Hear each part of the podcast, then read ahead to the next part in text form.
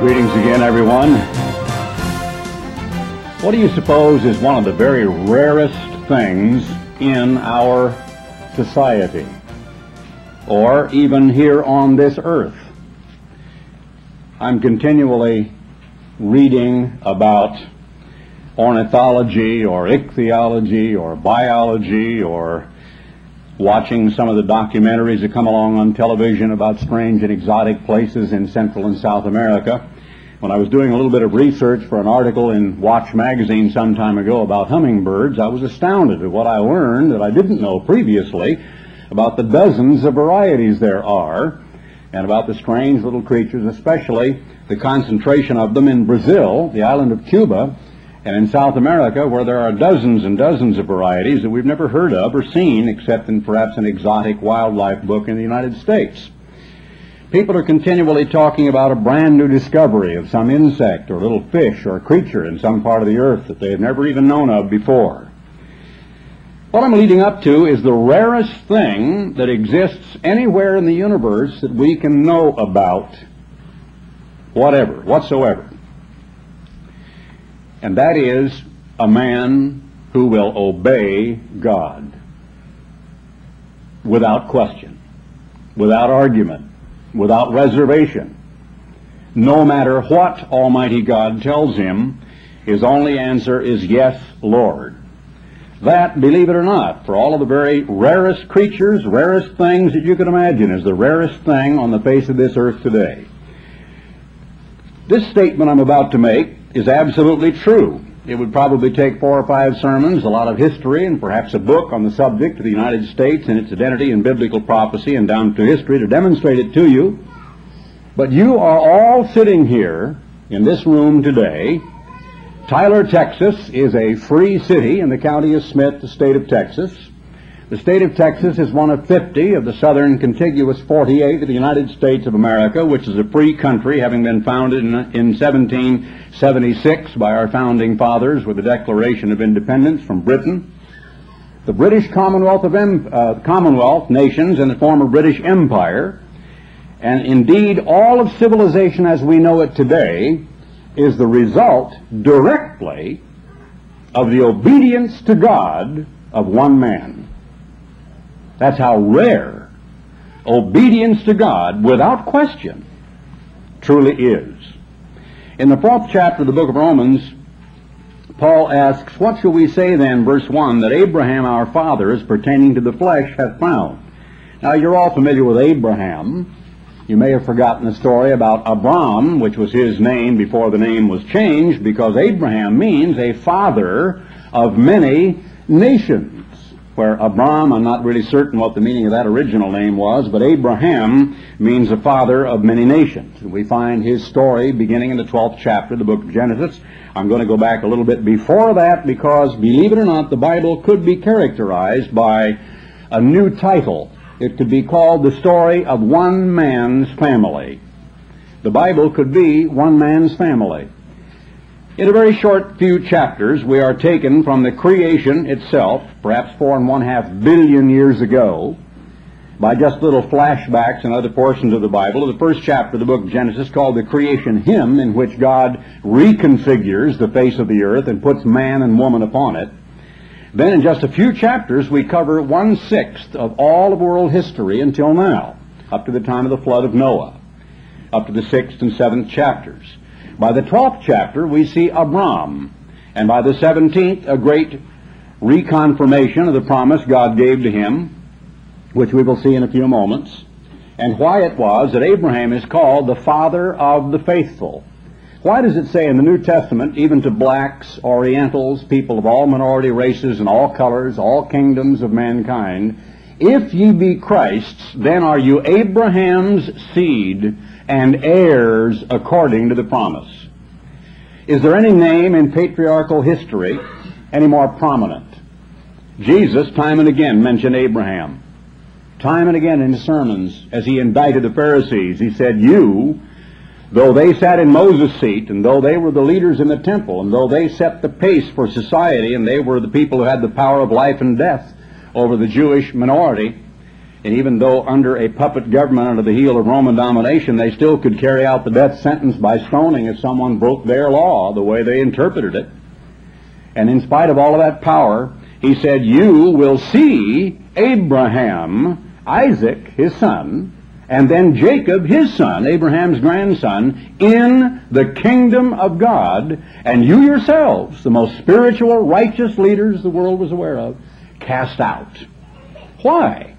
Now, did they get saved by a different route back then? They got saved under Moses, but we get saved under Christ. Is that the way it worked out? Or was the criterion for salvation always the same?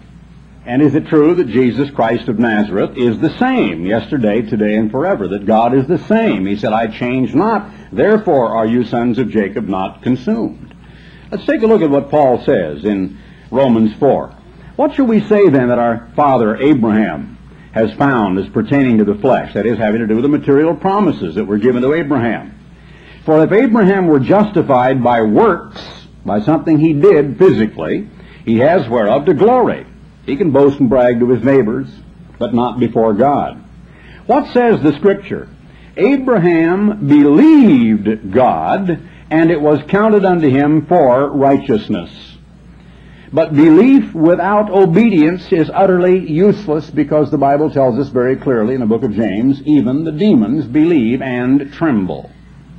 Belief is coupled with obedience, with actions. Now to him it works as a reward not reckoned of grace, but of debt. Well, of course, you put in a good hard day's work for a certain amount of money, and the person who promised you that money now owes you the money. You have earned it.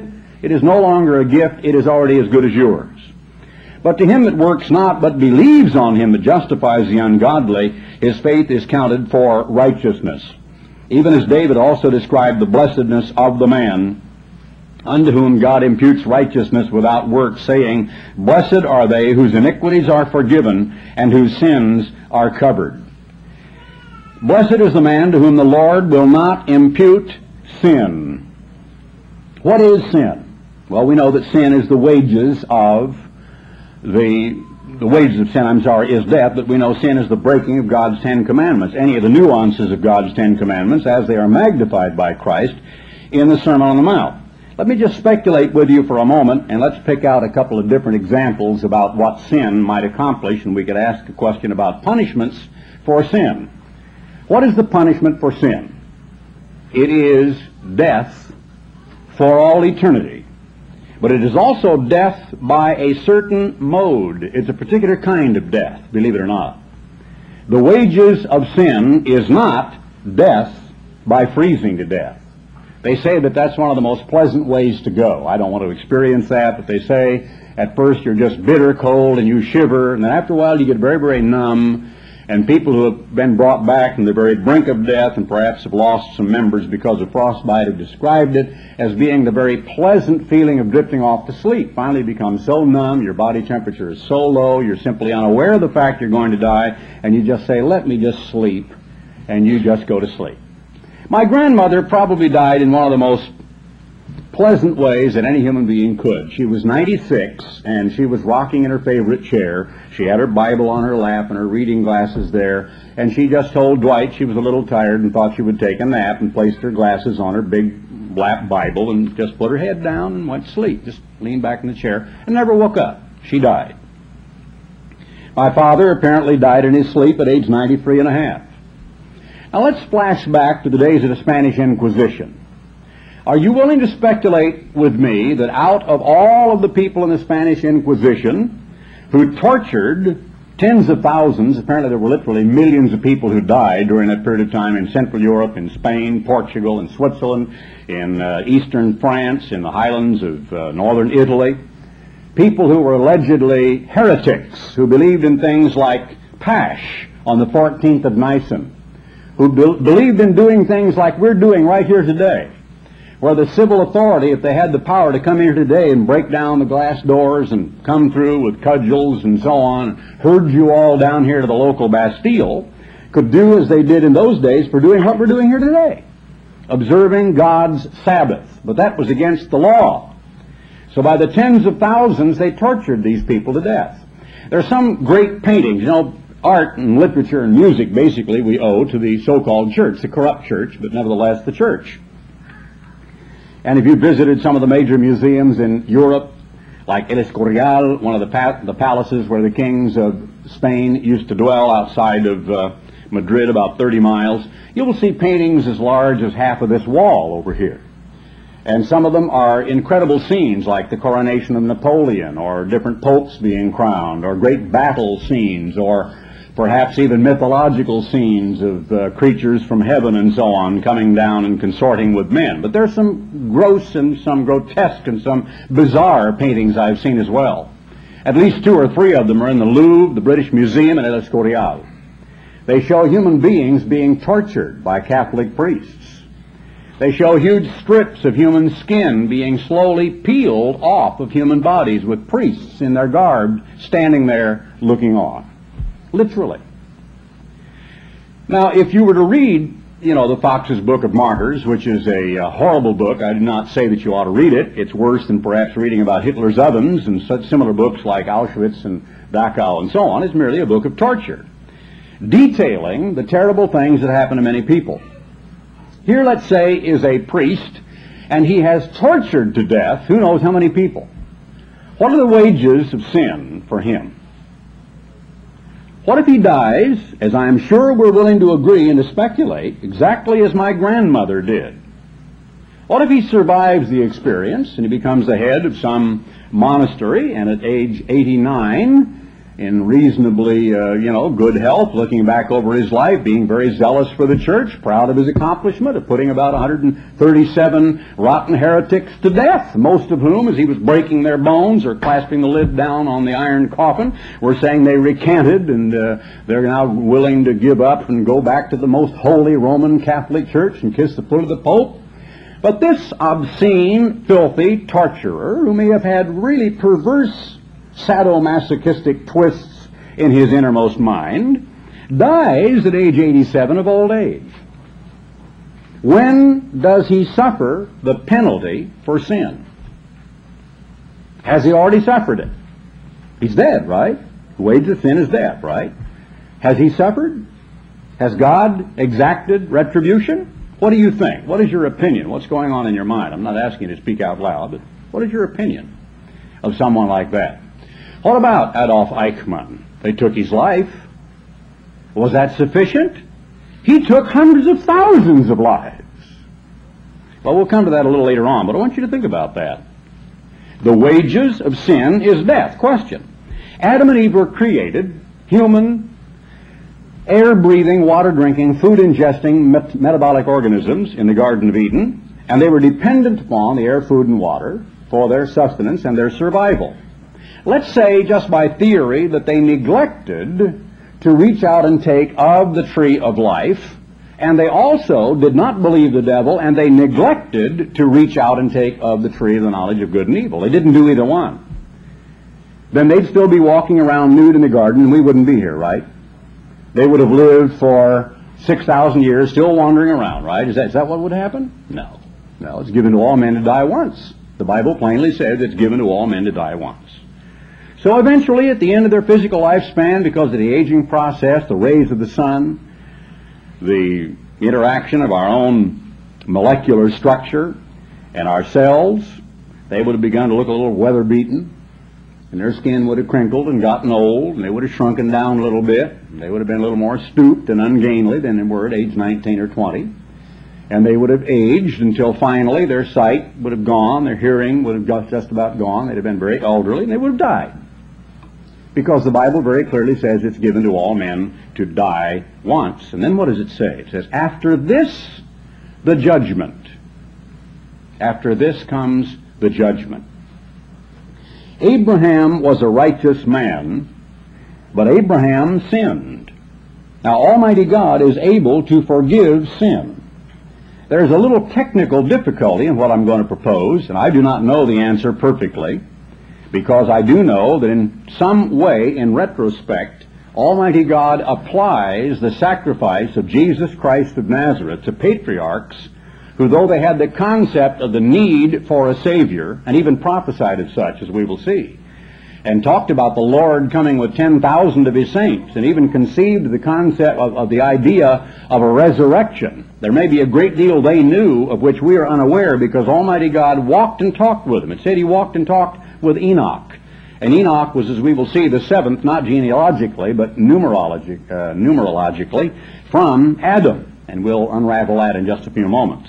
Because there were patriarchs who were doing the work of God back then. Let's notice just going on a little bit with regard to Paul's argument to the Jewish people and the Gentiles in Rome about circumcision and uncircumcision, that Abraham, verse 11, received the sign of circumcision, a seal of the righteousness of the faith which he had, yet being uncircumcised, that he might be the father of all them that believe, though they be not circumcised, that righteousness might be imputed unto them also. And the father of circumcision to them who are not of the circumcision only, but who also walk in the steps of that faith of our father Abraham, which could include Greeks and Romans and so on, which he had being yet uncircumcised, showing that he was able to obey God, that he was able to be called, chosen, faithful, and obedient, though he was not circumcised. And the Romans were being told the lie by the Jewish advocates of circumcision and making everybody into a proselyte Jew, that it's absolutely essential for you to be circumcised. You cannot have favor with God and be looked upon favorably unless you have that mark in your flesh that you're one of God's people. For the promise that he should be the heir of the world, Abraham was promised to inherit the earth was not to Abraham or to his seed through the law, by the law, because of the law but through the righteousness of faith. For if they which are of the law be heirs, that is, the carnal works of the law that were enacted by the Jewish people, the Pharisees and the rest of them, faith is made void, and the promise made of none effect. Because the law works wrath, for where no law is, there is no transgression. We've gone over that.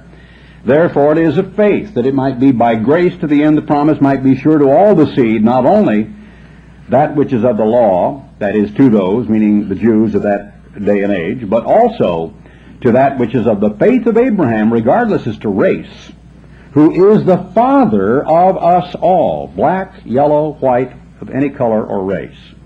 As it is written, quoting from Genesis 17:5, I have made thee a father of many nations before him whom he believed, even God, who quickens the dead and calls those things which be not as though they were who against hope believed in hope that he might become the father of many nations, according to that which was spoken, so shall thy seed be. And that's a partial quotation from a statement that was reiterated at least four times, and even stated in the parting Uh, of, of Rebekah by her brothers and sisters and her father and mother, when Isaac was to take a wife not from the seed of the Canaanites in the land where Abraham dwelt, but from among their own kin, and so of course Isaac married his third cousin, Rebekah.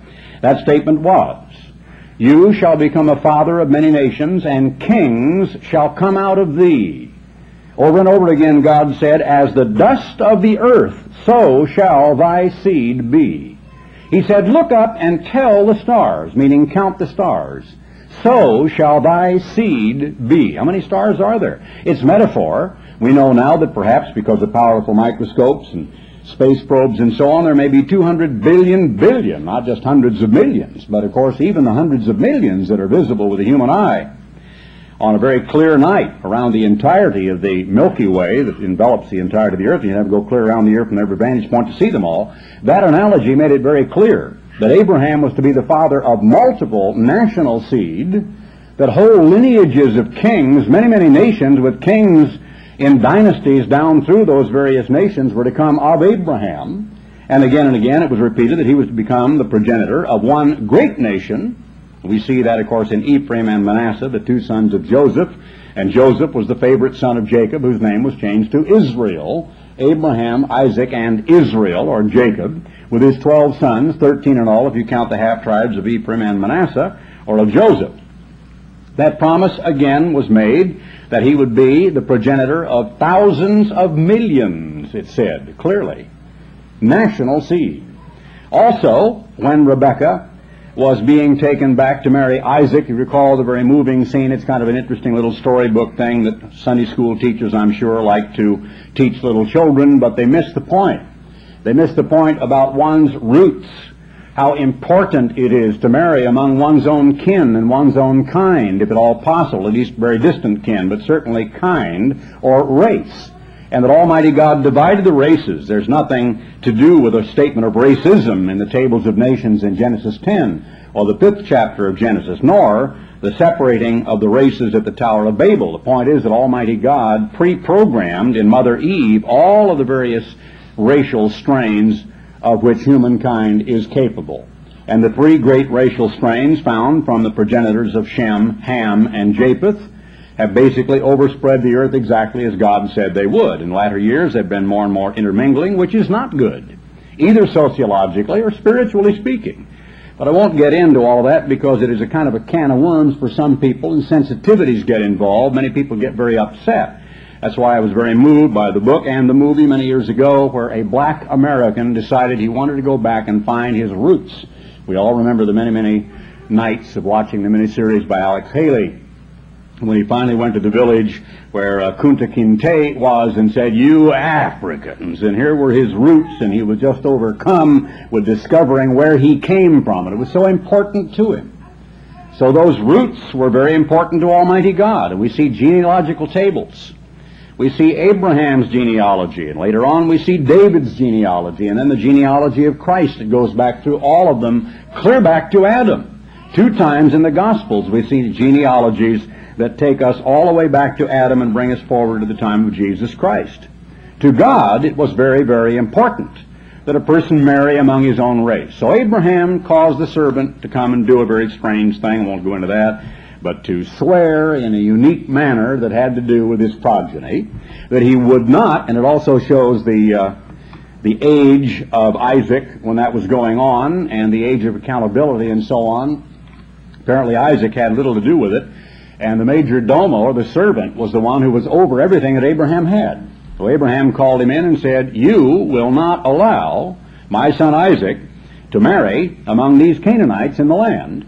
But you're going to swear unto me that you will go back to the land of my forefathers, and there you will find one of our own stock, and that God will provide. And if God does not, then you're released from your bound, except you've got to promise me that Isaac uh, will not go back there. You can't let Isaac go back there. It's very, very clearly stated in the 24th chapter of the book of Genesis that Isaac could not go back. Abraham didn't want to take the risk that he would leave the land of whom he was to become the heir.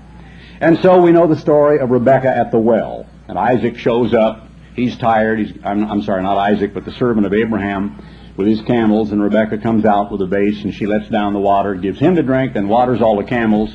He gives her some very valuable jewelry, obviously a token of betrothal. Talks about her family. They have a dinner together. They talk together. The strange salutation when she leaves and she makes up her own mind, yes, I will go and become a wife to Isaac. They said, Be thou the mother of thousands of millions, and let thy seed possess the gates of them that hate them. That was stated to Rebekah as she left to go to a far country to marry Isaac, sight unseen. This is merely going back to the time when Abraham was clear up in his 90s, when Sarah laughed when God said, Yes, you are going to give birth to a child. And he, verse 19, being not weak in faith, considered not his own body now dead. He was, so far as he knew, impotent. There was no way at age 90 that he thought he was going to become a father. When he was about an hundred years old, neither yet the deadness of Sarah's womb. He staggered not at the promise of God through unbelief, but was strong in faith, giving glory to God, and here is an, a, a statement in the Bible, probably one of the clearest and the best statements of what it means to believe, of what it means to have faith, what it means to be a Christian. Being fully persuaded that what he had promised he was able also to perform. I'll tell you, if everybody knew that God is, that God exists, that Almighty God is the ruler, that he's in charge, that he controls the universe. He's not just a first cause or a force or uh, the, the man upstairs, all these cute little statements people use to talk about God in some kind of an arrangement they think they have with him. But if they understood that God is the ruler and in complete control and sitting at the controls of the universe, and they were fully persuaded that whatever God has promised he is able to perform, then they will really believe God and great miracles are possible. Therefore it was imputed to him for righteousness. Now it was not written for his sake alone, but it was imputed to him. But for us also, to whom it shall be imputed if we believe on him that raised up Jesus our Lord from the dead. That's believing God Almighty, the Father in heaven, as well as believing in Jesus Christ. So it talks about Abraham as being the father of the faithful, and we know what it says in Galatians 3.19, If ye be Christ's, then are you Abraham's seed and heirs according to the promise. Now let's go back and rehearse very quickly how all of that came about. We know in the first chapter of Genesis, verse 26, 7, and 8, where God created male and female in his own image and said, Be fruitful and multiply and replenish the earth and subdue it. And man became a living nephesh, as it says in Genesis 2 and verse 7. In the third chapter is the scene in the garden. And in the fourth we read, Adam knew Eve his wife. The Bible writers could not bring themselves to translate that in a way that we could understand it. Of course, he knew her. But it's talking obviously about the fact that they, as husband and wife, came together in love and conception occurred. She conceived, and look at the language because it's interesting, and bare Cain and said, It's a boy. Uh, it's interesting the language here in connection with this and in the fifth chapter. I'll skip over to that and we'll come back in a moment. Chapter 5, verse 1. This is the book of the generations of Adam.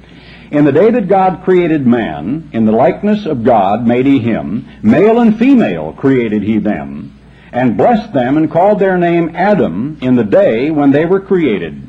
They both, Adam, meaning red clay, red mud. Or as we see in the first and second chapters, Ish and Isha in the Hebrew, man and woman. And Adam lived an hundred and thirty years, and notice the language, begat a son in his own likeness, after his image, and called his name Seth. Doesn't say a word about likeness or image. When Eve says of their firstborn, it's a boy. Here's Cain. His name is Cain. It's a boy. There is emphasis in the fifth chapter in his own image, after his own likeness. Now we all look, as I have at our grandchild, and see various family aspects of the child. Oh, he looks like this or that, or he looks like he or she or whatever. All people do that. He's the spitting image of this and that and the other thing. So everybody looks at maternal and paternal grandparents and father and mother and sees these characteristics. And when a child looks exactly like the family, everyone counts that as a very great blessing. That's terrific. That's to be expected. That's logical. That's natural. In this case, however, of the birth of Cain, chapter 4 and verse 1, she merely says, I've gotten a man-child. I've gotten a man from the eternal. She again bears brother Abel. Says nothing about the way Abel looked. I speculate that there was a difference between the two boys in coloration. The reason being that very, very early on in the development of the human family, various racial stocks began to become obvious, and we see that very, very quickly by the fifth chapter, and especially by the sixth, as we will read in a moment. And the emphasis on that is inescapable, especially with regard to what God said about Noah, who was righteous in his generations. All right, we know the story of the keeper of the sheep and the tiller of the ground, Cain, of course, being the vegetable grower, and Abel was a herdsman. Abel understood something because, you know, we don't know uh, how much God talked to these people and how much they knew, but there was an interesting fact in animal sacrifice that was offered even prior, long prior to the time Levi was ever thought of or dreamed of, and the jealousy between the two, and then, of course, the first murder. Now, a little later on, it says in verse 16, Cain went out from the presence of the Eternal and dwelt in the land of ah, Nod on the east of Eden, and Cain knew his wife, and she conceived and bare Enoch. People have asked for years, where did Cain get his wife? Well, obviously, Adam and Eve had many, many children. By this time, they may have had 17 or 20 or 30, who knows? But they've had children, boys and girls, and they've had a flock of them. And it's obvious that Cain married his own sister. We once had an interesting little exercise in my second year Bible class years ago, and I had the kids with the proverbial question, would you rather have a penny doubled every day for 30 days or a million bucks? You can have a million dollars right now, or I give you a penny, we'll double it every day for 30 days. A lot of people take the million, but of course you know that it would be far more than that. I think it's somewhat over two million. It's been a long time since I figured it. If a penny doubled every day for 30 days, eventually becomes, I think it's somewhat more than two million dollars. Maybe it's more than three, I've forgotten. It's been so many years we did that. My point was we're going to establish an average age of 25 for a human couple to marry. And what we're going to do is to say that Adam and Eve had 10 children, boys and girls. And then we just went through it and we looked at the number of years involved between then and the flood and we came up with four and a half billion plus for the human family by the time of the flood. And it just like, there's the funniest little story, Pigs is Pigs, a book that Lou Werner had when we visited recently up in Canada about a guy that received a shipment back in the 30s or so of guinea pigs. And it was some little difficulty about whether they were pigs or whether they were rabbits. And the statement that they were pigs and so on meant that it was 50 cents, but if there was something else about 25 cents that he had to charge the person for the shipping cost. And while they were going around and around on the red tape and so on, just a little bitty book and one of the really cute, funny things you've read, all of a sudden there were eight of them. And then there were about 64 of them. Then there were 179. And first thing you knew, there were about five or 6,000 of them. And finally, by the time the whole thing was being settled, he was scooping guinea pigs into boxes with a scoop shovel and literally sending them by the boxload back to where they came from because they were just exploding. I once in high school biology heard it uh, said that a pair of rats or mice could, I forget how many, just be in a rather short period of time, like three to five years or something like that, could have just hundreds of millions of progeny because they breed so quickly and can multiply so rapidly. Be that as it may, let's understand that there were boys and girls, and because we deal with Cain and Abel, they were by no means the only two children they had.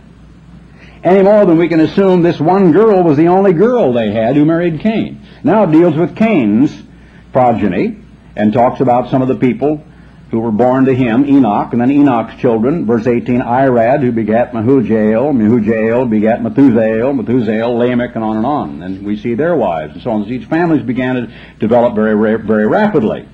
Chapter 5, verse 3, Adam lived an 130 years. Now, how old were they when they first began to expect a child? That probably would happen fairly quickly. I'm not sure, and I want to make a joke out of this, but I mean, after all, they were in the Garden of Eden, the world's biggest bedroom. It was also the most private place on the face of the earth because there was not another human being in 10,000 miles in any direction. So probably we can assume that Adam didn't necessarily wait a year and a half or two or even 10 years to consummate the marriage. Is that safe? I'm, I'm not trying to be funny, but I'm trying to say that probably within the first two to three years they had a child. And probably within another year and a half or two or three, they had another one. And probably so it went. Now we read that he lived a hundred and thirty years and begat a son in his own likeness. It's interesting. Is that the first time it happened? Possibly. It's not a doctrine. This isn't information that you have to accept to be saved. I'm just saying that it's interesting that the biblical emphasis is where it is. And we can see a proof with regard to this business of father to firstborn son and whether that is always the genealogical reckoning of the Bible in just a moment. All the days of Adam after he'd begotten Seth were 800 years, and he begat sons and daughters during all of that time. They were quite virile. He could have literally had then hundreds of sons and daughters in that long lifespan. And each of them, at age 17, 16, 14, 25, we said in our class, were having sons and daughters. And I'm telling you, with each of them, in couples having sons and daughters, and if you restrict them to only six or eight kids apiece, you're dealing with astronomical numbers. You really are. We can read all the genealogical tables, and I won't do that except to count them right quickly, but first, before we do that, let's go back to the book of Jude and take a look at something that is quite interesting. The gospel has been preached from the time of the Garden of Eden when Almighty God preached it to Adam and Eve. In the book of Jude, we see a little portion of a long forgotten book this portion of it given the weight and the authenticity of Scripture. It says in verse 14 of the book of Jude, And Enoch also, the seventh from Adam, prophesied of these. Who? Well, these evil, seditious teachers who were creeping their way into the ranks of the early New Testament church and who took it over from within. Now, they may have been streetwise, they may have been thugs, they may have been whatever, they were absolutely illegitimate successors to the apostles, but they were the successors because they had the political skills and the know-how to muscle their way in to take over. Simon Magus and his ilk succeeded so that the early New Testament church, for all practical purposes, disappeared as an organized entity very quickly after the death of John, the end of the first century. And so these are being dealt with. Certain men crept in unawares, verse 4, who were before of old ordained to this condemnation, ungodly men, turning the grace of our God into license and permission to do evil, denying the only Lord God and the Lord Jesus Christ. He likens them to these filthy dreamers who defile the flesh, verse 8, despise dominion, except their own, and speak evil of dignities. Woe unto them, verse 11, they've gone in the way of Cain and ran, ran greedily after the error of Balaam for reward and perished in the gainsaying of Korah. These are the spots, the blemishes in your charitable feast when they feast with you, feeding themselves without fear. Clouds they are without water, etc. I won't read all of that. And Enoch also, the seventh from Adam, verse 14, prophesied of these, saying, Here is a man way back before the flood, and he said this, and it's been preserved even in New Testament history, quote, Behold, the Lord cometh with ten thousands of his saints. This is not a prophecy of the first coming of Jesus Christ, but a prophecy of the second coming of Jesus Christ, and it dates long before the flood of Noah. So those men knew. They had a great deal of information. To execute judgment upon all, and to convince all that are ungodly among them of all their ungodly deeds which they have ungodly committed, a thrice repeated declamation of sin, and of all their hard speeches which ungodly sinners have spoken against him. These are murmurers, complainers, walking after their own lusts, and their mouths speaking great swelling words, having men's persons in admiration in order to gain advantage, as it should read. Was Enoch the seventh from Adam? The answer is no, he was not. Let's take a look right quickly. It's perhaps not too terribly important except to illustrate one point that we often miss in passing. It says that all the days of Adam were 930 years and he died. Verse 6, Seth lived in 105 years and begat Enos. Question. Was Enos Seth's firstborn? No way. No way. There is no way that he was 105 years age, uh, of age before he had their first child. He may have had any number of boys. It's certain that he had a lot of daughters, just by looking at the family of Adam and what has happened and what we've already proved before with regard to Cain and Abel, who are not mentioned in this genealogical table. But we will see one of them is omitted, and we must add him a little later on. Seth lived after he begat Enos 807 years and begat sons and daughters during all of that time. And all the days of Seth were 912 years, and he died. And Enos lived 90 years and begat Cainan. Why 90? Why not 130? Why are they different ages before this individual is singled out who is mentioned as an heir through whom we see a genealogical table? Enos lived after he begat Cainan 815, begat sons and daughters all that time. Enos lived 905 years and he died. Cainan lived 70 years. Different. Huh? Begat Mahalaleel. And Cainan lived after he begat Mahalaleel 840 years and begat sons and daughters, and all the days of Cainan were 910 years. And he died. Now Mahalaleel lived 60 and 5 years before Jared was born. And Jared lived another 830, begetting children all that time. Mahalaleel lived 895 years and died, and Jared lived 160 and 2 years before Enoch was born. Did you count them? You've only got six from Adam. One is missing. Who was it? Has to be Abel. It is the only one because Abel is called righteous and is listed in the book of Hebrews in the 11th chapter. What is there important about Jude stating that Enoch was the seventh from Adam? Quote, or question rather, was he the seventh firstborn son? Absolutely not. No way because you've got to count Cain, right? So he was not the seventh in firstborn son. The seventh what? Let's take a look a little later on toward the end of this chapter. When Noah was begotten, we read in verse 27, all the days of Methuselah were 969 and he died, and Lamech, who was Methuselah's son, lived 182 years and begat a son. Now remember, all these people were contemporaries. Remember that Methuselah was a contemporary of Adam.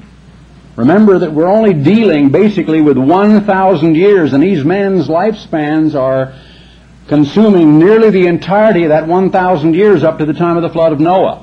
Only a handful of them, perhaps Adam and a few others, died before the flood, but most of these men were still alive, as was Methuselah, who was probably drowned by the flood or died in some of the uh, anxiety uh, just before it. as a very, very elderly man. But remember, they were contemporaries. They knew each other, that information could be passed on not just from ancient records, but by word of mouth, by experience over decades of time, literally hundreds of years of time.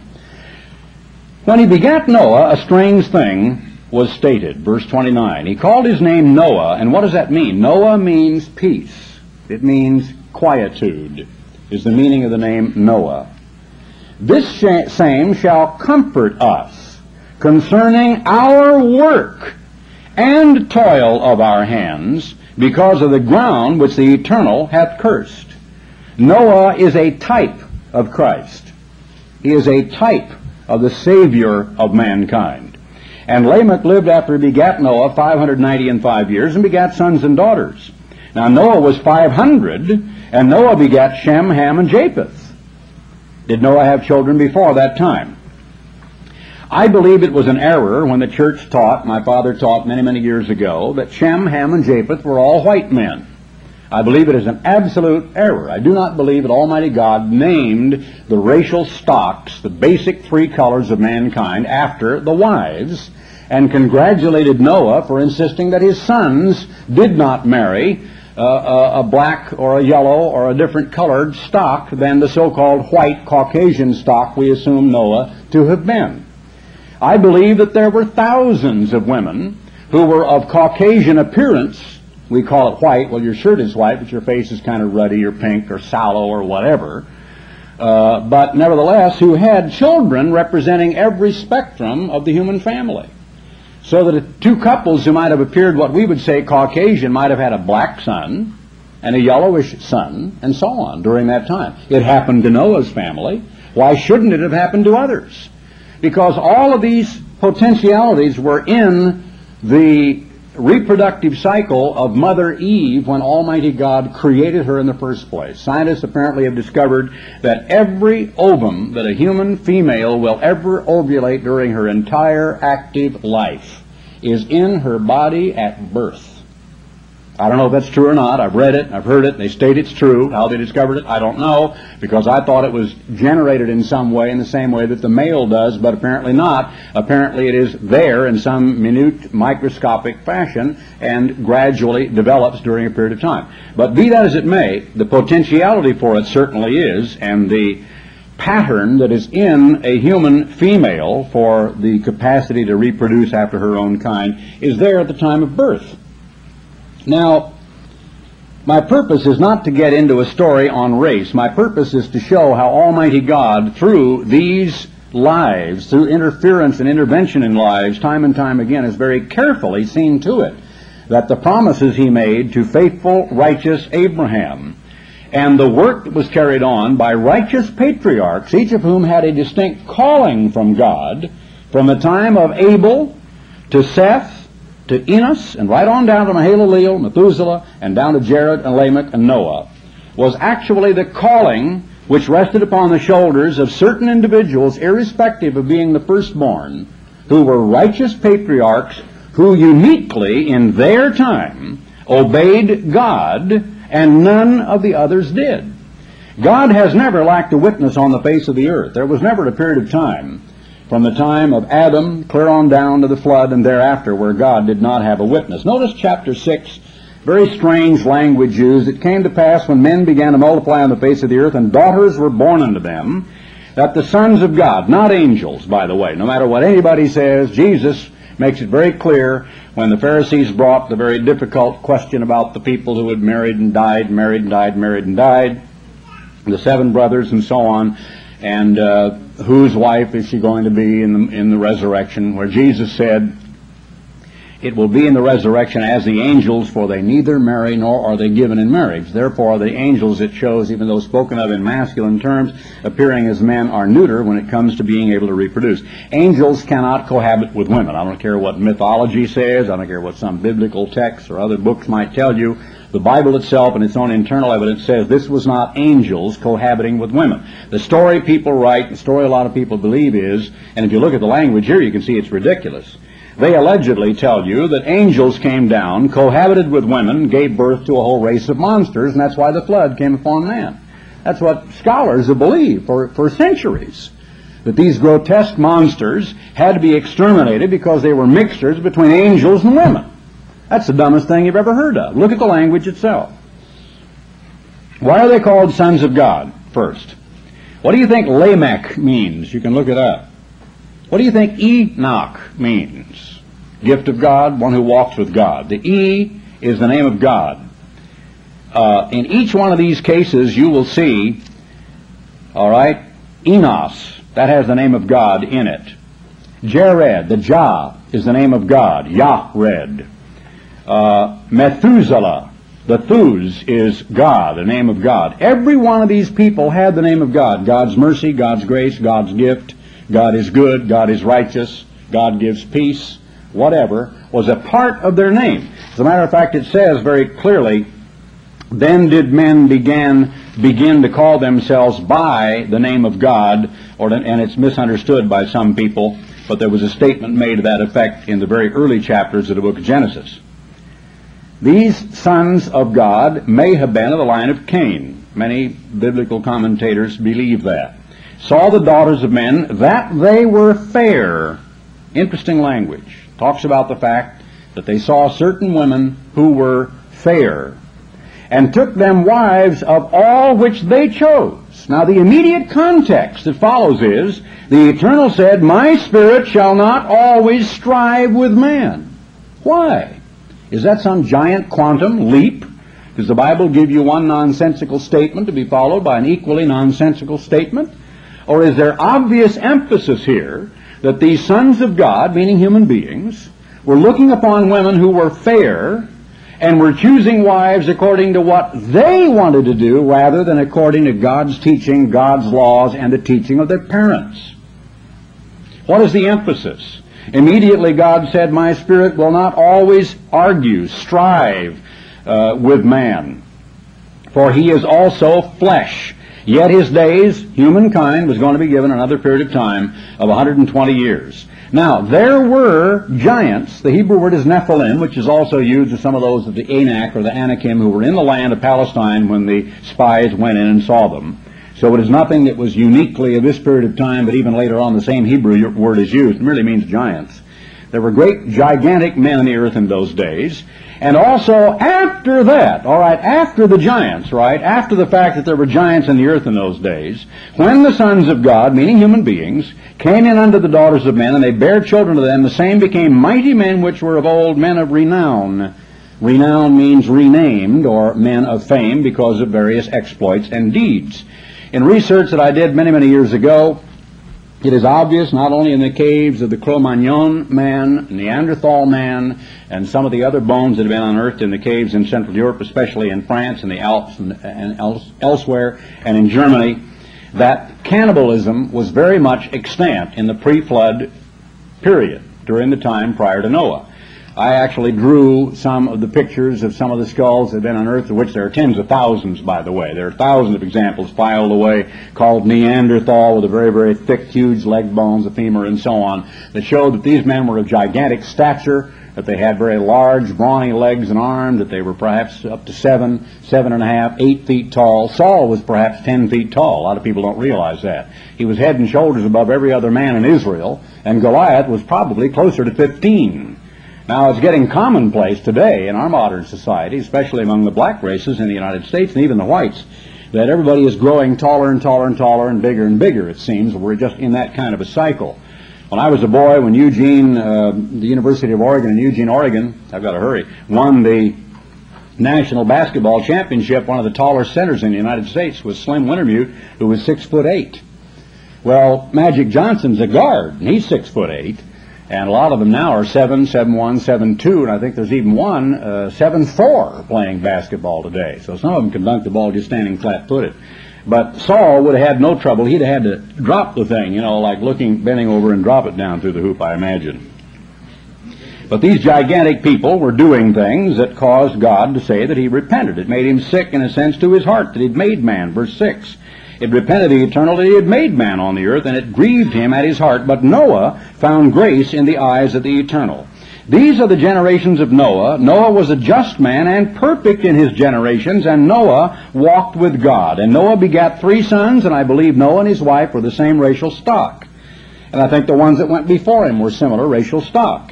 And I think when Mrs. Noah, whose name we do not know, gave birth to these children, that Shem looked a little bit oriental or yellowish in color, and that Ham looked very dark or black in color, and that Japheth, I'm sorry, the other way around. Shem looked Caucasian or perhaps olive skinned, and Ham was black, and Japheth was yellow or looked like the progenitor, probably had coal black hair, very round hair, instead of the flat, which is kinky or curly.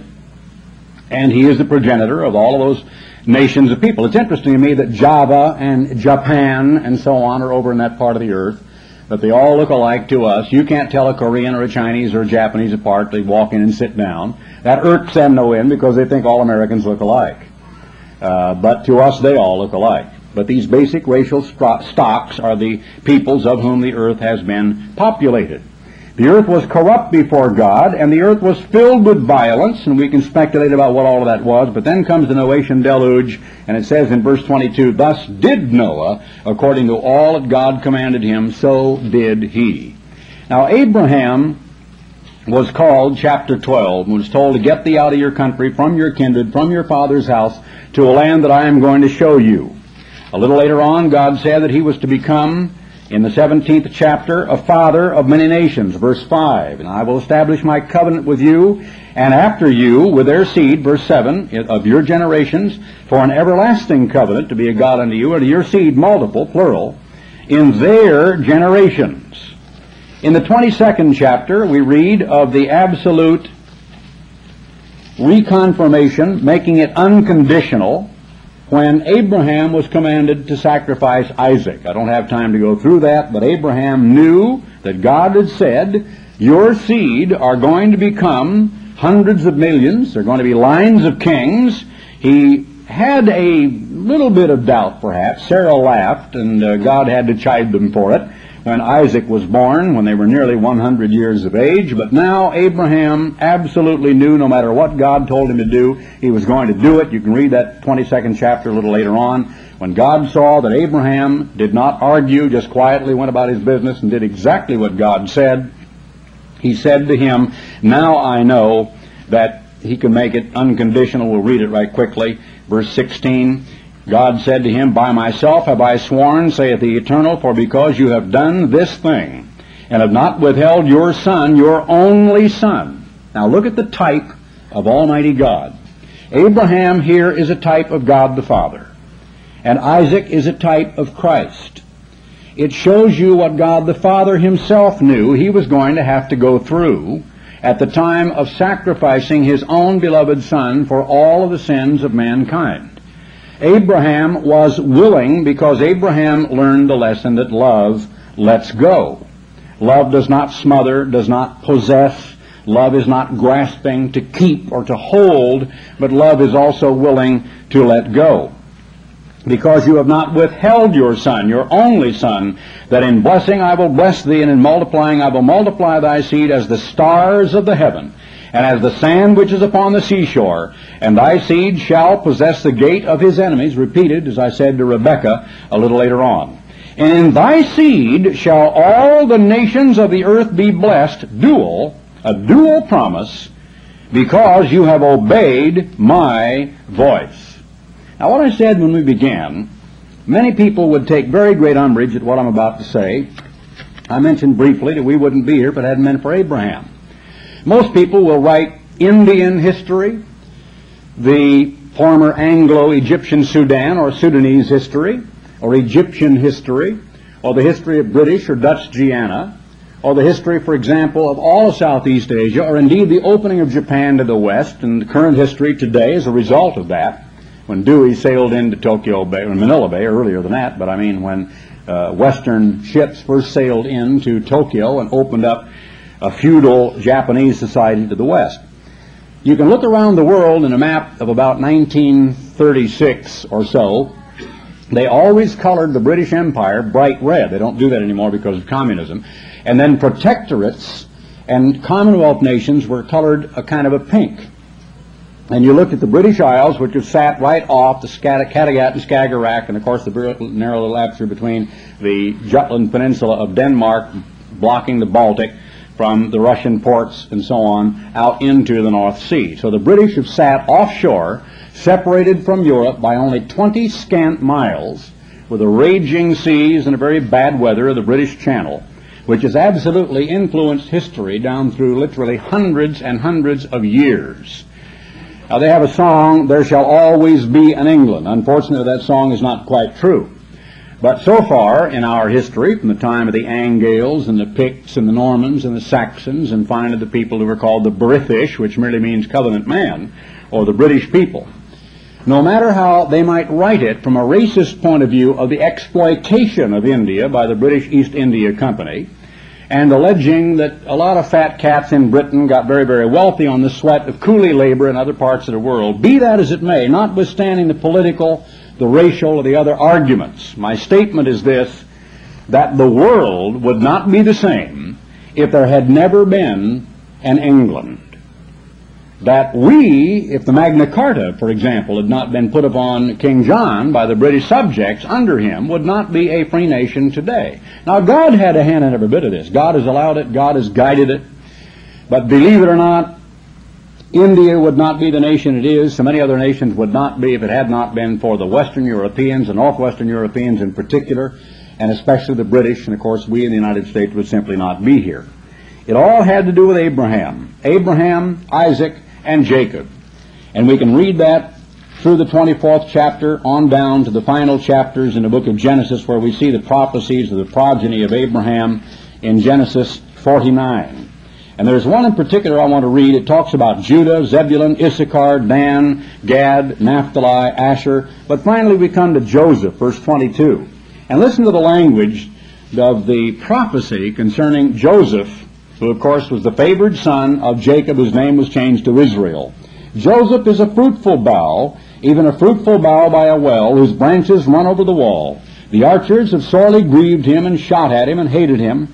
But his bow abode in strength, and the arms of his hands were made strong by the hands of the mighty God of Jacob. From thence is the shepherd, the stone of Israel. Interesting language, which you'll see covered in the book that I'm not now working on every day, trying to get it out at long last about the United States in prophecy. Even by the God of thy father, who shall help thee, and by the Almighty who shall bless thee with blessings of heaven above, blessings of the deep that lie under, blessings of the breasts and of the womb. National greatness. The blessings of thy father have prevailed above the blessings of my progenitors under the utmost bound of the everlasting hills. They shall be on the head of Joseph, and on the crown of the head of him that was chief among, prince among, as it should read, his brethren. Now that prophecy has stuck on Joseph. Joseph was the father of who? Ephraim and Manasseh. Do you remember how Almighty God caused aged Israel as he was about to die to cross his hands and to place his name upon his two grandsons? Let's read it in the 48th chapter right quickly. The two sons, Ephraim and Manasseh, verse 5, aged Israel is saying as he lays dying, lies dying. Well, first of all, let's read what he said, passing this on to Joseph in verse 3. Jacob said to Joseph, Jacob is Israel, remember, God Almighty appeared to me at Luz in the land of Canaan and blessed me and said, Behold, I will make you fruitful and multiply thee, and I will make of thee a multitude of people, and will give this land to thy seed after thee for an everlasting possession. And now thy two sons, Ephraim and Manasseh, which were born unto thee in the land of Egypt before I came unto thee into Egypt, are mine. As Reuben and Simeon, they shall be mine.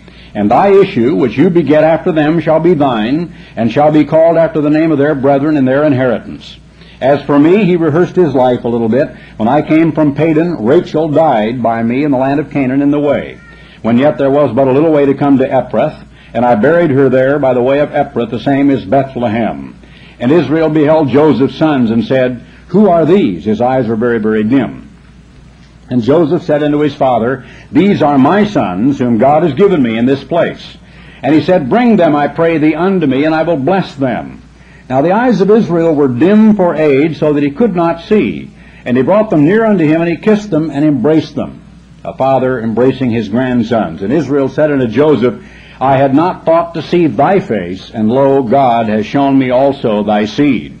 And Joseph brought them out from between his knees, and bowed himself with his face to the earth, and Joseph took them both, Ephraim in his right hand toward Israel's left hand, and Manasseh in his left hand toward Israel's right hand, and brought them near unto him. And Israel stretched out his right hand and crossed it and laid it upon Ephraim's head, guiding his hands wittingly, as the Bible margin says, making his hands wise. For Manasseh was the firstborn. And he blessed Joseph and said, God before whom my fathers Abraham and Isaac did walk, the God which fed me all my life long unto this day, the angel, Hebrew messenger could be translated, which redeemed me from all evil, bless the lads, and let my name be named on them. Now who is Judah, the progenitor of the Jews? Simeon, scattered about, having no inheritance in the land. Levi, the Levitical priesthood, Cohen is the Hebrew word for Levi or for priest, and they too were scattered throughout the other tribes and had no inheritance in the land. Those three made up what is called the house of Judah, with a completely separate dynasty of kings covered in four whole books of the Bible, 1st and 2nd Kings, 1st and 2nd Chronicles. Who is to wear the name of the house of Israel? Not the Jews, not Judah. Not Simeon, not Levi, not Gad, Dan, Issachar, Naphtali, Zebulun, or any of the rest of them, but Ephraim and Manasseh.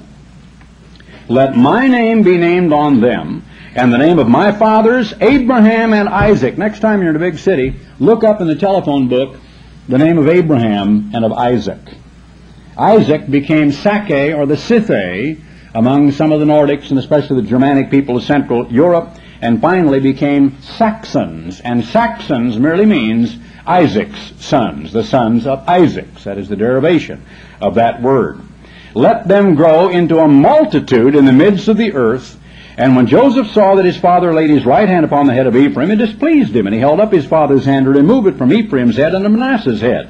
And Joseph said unto his father, Not so, my father, for this is the firstborn. Put your right hand upon his head. But his father refused and said, I know it, my son, I know it. He also shall become a people, and he shall be great. The United States doesn't tell it this way, but they don't understand their history. But, but truly his younger brother, that's Ephraim, that's Great Britain, shall be greater than he, and his seed shall become a multitude of nations. England, Canada, Australia, New Zealand, South Africa, and many other nations and colonies all around the world that have been under the control of the British Empire. And he blessed them that day, saying, In thee shall Israel bless, saying, God make thee as Ephraim and as Manasseh. And he said Ephraim before Manasseh. And Israel said unto Joseph, Behold, I am dying, but God shall be with you and bring you again unto the land of your fathers. Moreover, I have given to thee one portion above thy brethren, which I took out of the hand of the Amorite with the sword, with my sword and my bow. Well, that is the end of that portion of it. I wish I had time for the remainder of my sermon, which would consume at least an hour and a half, as to why it is that the Bible could be characterized as the story of one man's family. We don't realize how rare a thing it is for one human being to obey God regardless the cost, without any equivocation, without any doubt, without any argument whatsoever. This great old man, Abraham, when he was nearly 100 years of age, got rid of every last vestige of doubt or argument and simply said, I am going to obey God no matter what the cost to me personally, because I'm convinced that no matter what He tells me, it's right and he's able fully to perform that which he has promised. Abraham believed God, but his belief was coupled with works he went and did exactly what God told him to do. He left the land of Haran and he went into the land of Palestine. He walked up the hill with the sticks and with the son, prepared to sacrifice his own son as a type of God the Father, prepared to sacrifice Christ. As a result, he is going to be over you. I don't care who you are. He is going to be over King David.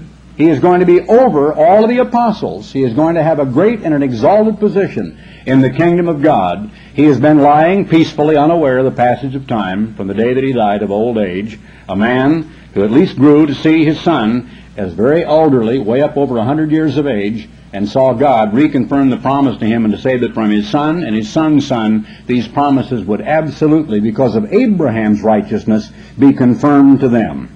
Time and time again, God had to be reminded, not that God forgot, but in the case of Noah, I'm sorry, of Moses, if you recall, When God finally with Israel said, Let me alone that I may destroy them, and I will raise up another nation of you. Well, he was still, of course, Moses was of this progeny. It was still that family, that family strain, but God was going to start all over again like it was Abraham, Isaac, or Jacob, rather, all over again. And Noah, I'm sorry, Moses, I keep wanting to say Noah, argued in a sense. He said, But what will heathens say? And they will say, their God was not able to save them, and it said God repented himself because of Moses' intercessory prayer and changed his mind. But time and again, God has reminded Israel, meaning the children of Israel, all the tribes of Israel, it is not for your sake, but the sake of your fathers, Abraham and Isaac and Jacob.